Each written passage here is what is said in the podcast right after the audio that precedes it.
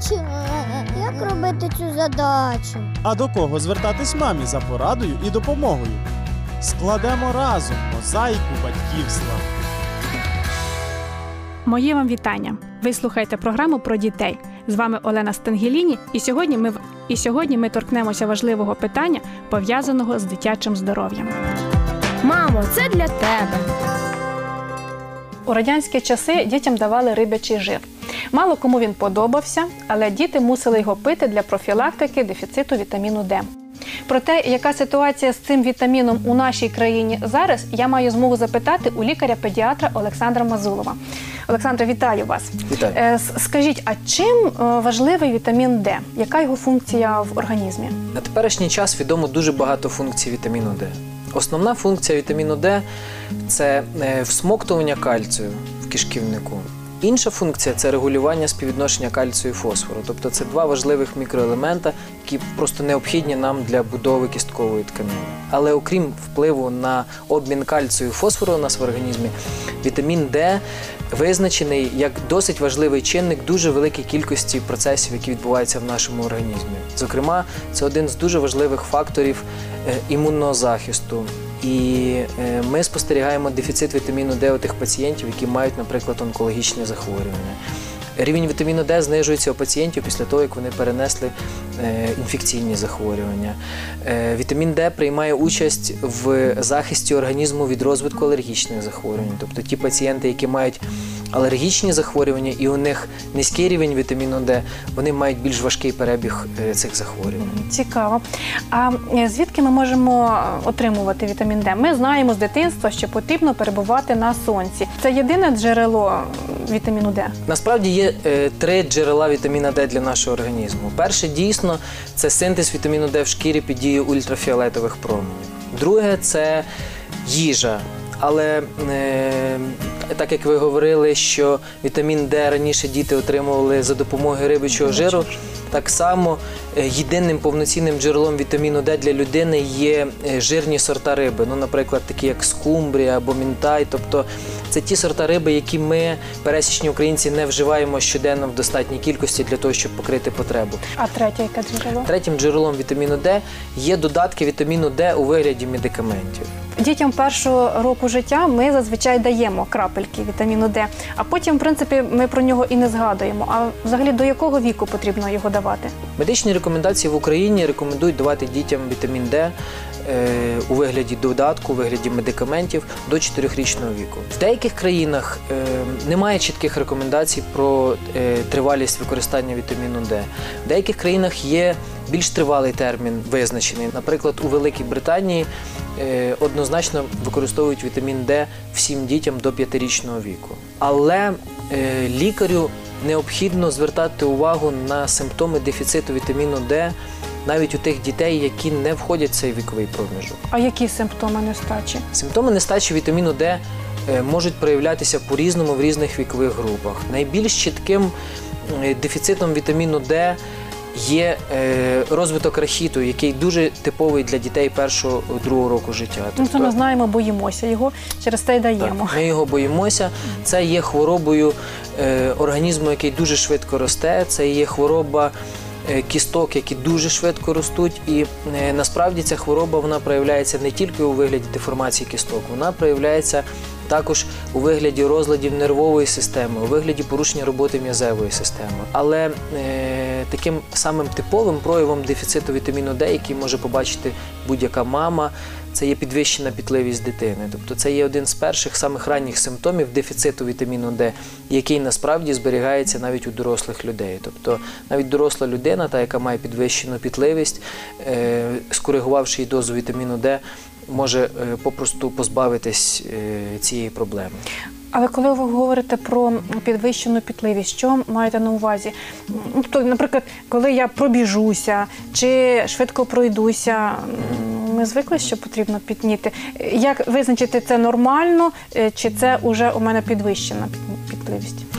Е, Звісно, що підвищена пітливість після е, фізичного навантаження, тоді, коли ми попросту зменшуємо кількість тепла, яка утворилась в організмі, вона є нормою. Але якщо ми говоримо про пітливість при е, нормальних умовах, тобто при нормальній температурі в кімнаті, при нормальному одязі, якщо ми говоримо про пітливість при незначному навантаженні, наприклад, для маленької дитини це смоктання грудей, для більш старшої дитини це просто там незначне якесь фізичне навантаження, просто вона піднялася на один поверх наверх. Наприклад, коли дитина, е, коли дитину одягаєш, і потрібно одразу вийти на вулицю, тому що 30 секунд і вона мокра. Це теж може Ну таке бути. також може бути, так.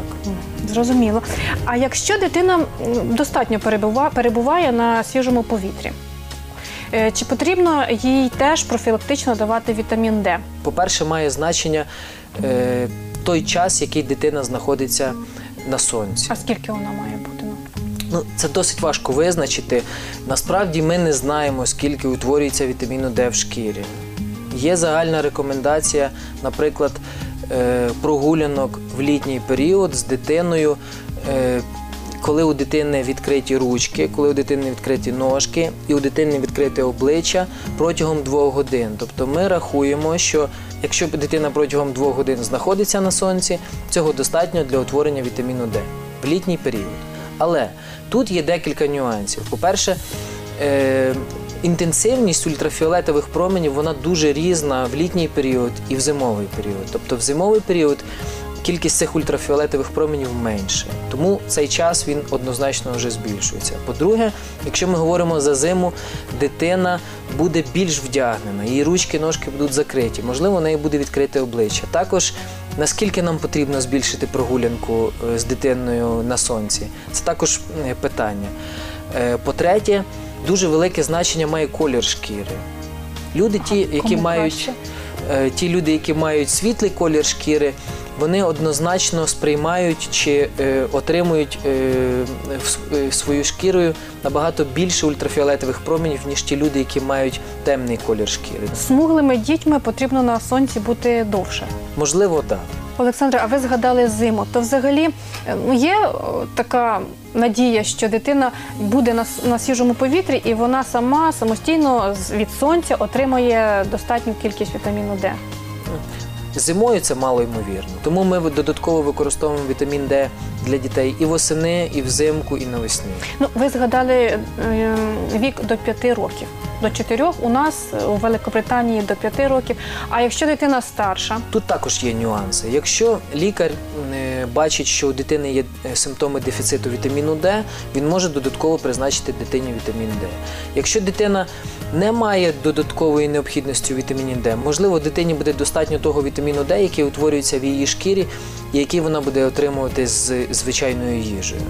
Але Ем, Наймовірніше, що вона буде е, мати дефіцит вітаміну Д тоді, коли вона буде мати активні періоди росту. Тобто активні періоди росту це перший, другий рік життя, це п'ятий, шостий рік життя і е, період е, життя, коли у дитини наступає статеве дозрівання. а чим е, дефіцит вітаміну Д, наприклад, під час статевого дозрівання може бути шкідливим? В перший рік життя ми знаємо, що це загрожує рахітом. А як щодо старших дітей, підлітків? Насправді підлітки, от в цей активний період свого росту, вони також можуть е, мати симптоми, подібні до симптомів рахіту, які є у дитини першого року життя, тому що кістка, та яка активно росте, в умовах дефіциту кальцію і фосфору, вона може так само себе поводити, як кістка у дитини першого року життя. Скажіть, а як нам тоді, мамам? Е, Нам потрібно самим пита запитувати, на що звертати увагу, і як взагалі ну, уникнути проблем? Насправді, е, з приводу вітаміна Д у світі е, до цього часу ведеться активна дискусія, і ми маємо прихильників прийому вітаміну Д е, майже всім людям, і ми маємо тих людей, які є проти щоденного прийому вітаміну Д всім людям. Це, в колі лікарів? в колі лікарів, але ці рекомендації, які виходять з колу лікарів, вони все ж таки приходять до пересічних громадян. Тому, в принципі, ми говоримо е, про нас всіх. Е, Але все ж таки, е, я думаю, що потрібно тут е, притримуватись якоїсь такої виваженої думки, і однозначно потрібно звернути увагу на періоди активного росту дитини. Тобто період першого другого року життя, 5-6 років, період статевого дозрівання, він має бути визначений як період можливого дефіциту вітаміну Д і обов'язково прийому додаткової дози вітаміну Д при необхідності. З другого боку, потрібно звернути на ті захворювання у дитини, які можуть також бути причиною дефіциту вітаміну Д. Наприклад, лікар має визначити, чи потрібно дитині прийняти додатково вітамін Д після е, перенесеного інфекційного захворювання, якщо дитина хворіє на алергічне захворювання. Олександра, наскільки я знаю, е, вітамін Д здатен накопичуватися в організмі. А як уникнути передозування? Дійсно, вітамін Д відноситься до жиророзчинених вітамінів, а вони мають здатність накопичуватись в організмі і при деяких умовах вони можуть викликати симптоми гіпервітамінозу, так званого. Але якщо ми говоримо за вітамін Д, за прийом вітаміну Д, враховуючи ті режими дозування вітаміну Д, які є в нашій країні, абсолютно безпечним є використання е, тих доз, які е, прийняті в нашій країні. А які у нас прийняті? У нас прийнято. Ми рахуємо е, активність вітаміну Д у так званих умовних одиницях або міжнародних одиницях. Так от добова доза вітаміну Д складає приблизно 250, 400, 500 міжнародних одиниць в залежності від рекомендацій в різних країнах щоденно. щоденно. Тобто е, для нашої країни е, те, що ми звикли, це звичайно одна крапля е, водного розчину вітаміну Д містить 500 міжнародних одиниць. Тобто одна крапля містить добову дозу. Дійсно, в літературі описані симптоми гіпервітамінозу вітаміну Д, але насправді більшість цих е, випадків вони стосуються більш ранніх епізодів застосування вітаміну Д, коли в різних країнах підбирали різні режими використання вітаміну Д. І дійсно був такий період, коли деякі країни використовували досить високі дози вітаміну Д. Тобто, якщо ми говоримо, що добова доза це 500 міжнародних одиниць, одна крапля. В деяких країнах практикували використання 50 тисяч міжнародних одиниць, тобто Це е, дози, які е, в тисячу разів більші, і е, дійсно описані були випадки гіпервітамінозу Д. На теперішній момент, враховуючи ті режими прийому вітаміну Д, які прийняті в нашій країні, абсолютно безпечним вваж- вважається прийом е, 2000 міжнародних одиниць вітаміну Д щоденно. По стандартному розчину вітаміну Д, який містить в одній краплі 500 міжнародних одиниць, використання 4 крапель є абсолютно безпечним. Олександра, дякую вам за ваші роз'яснення.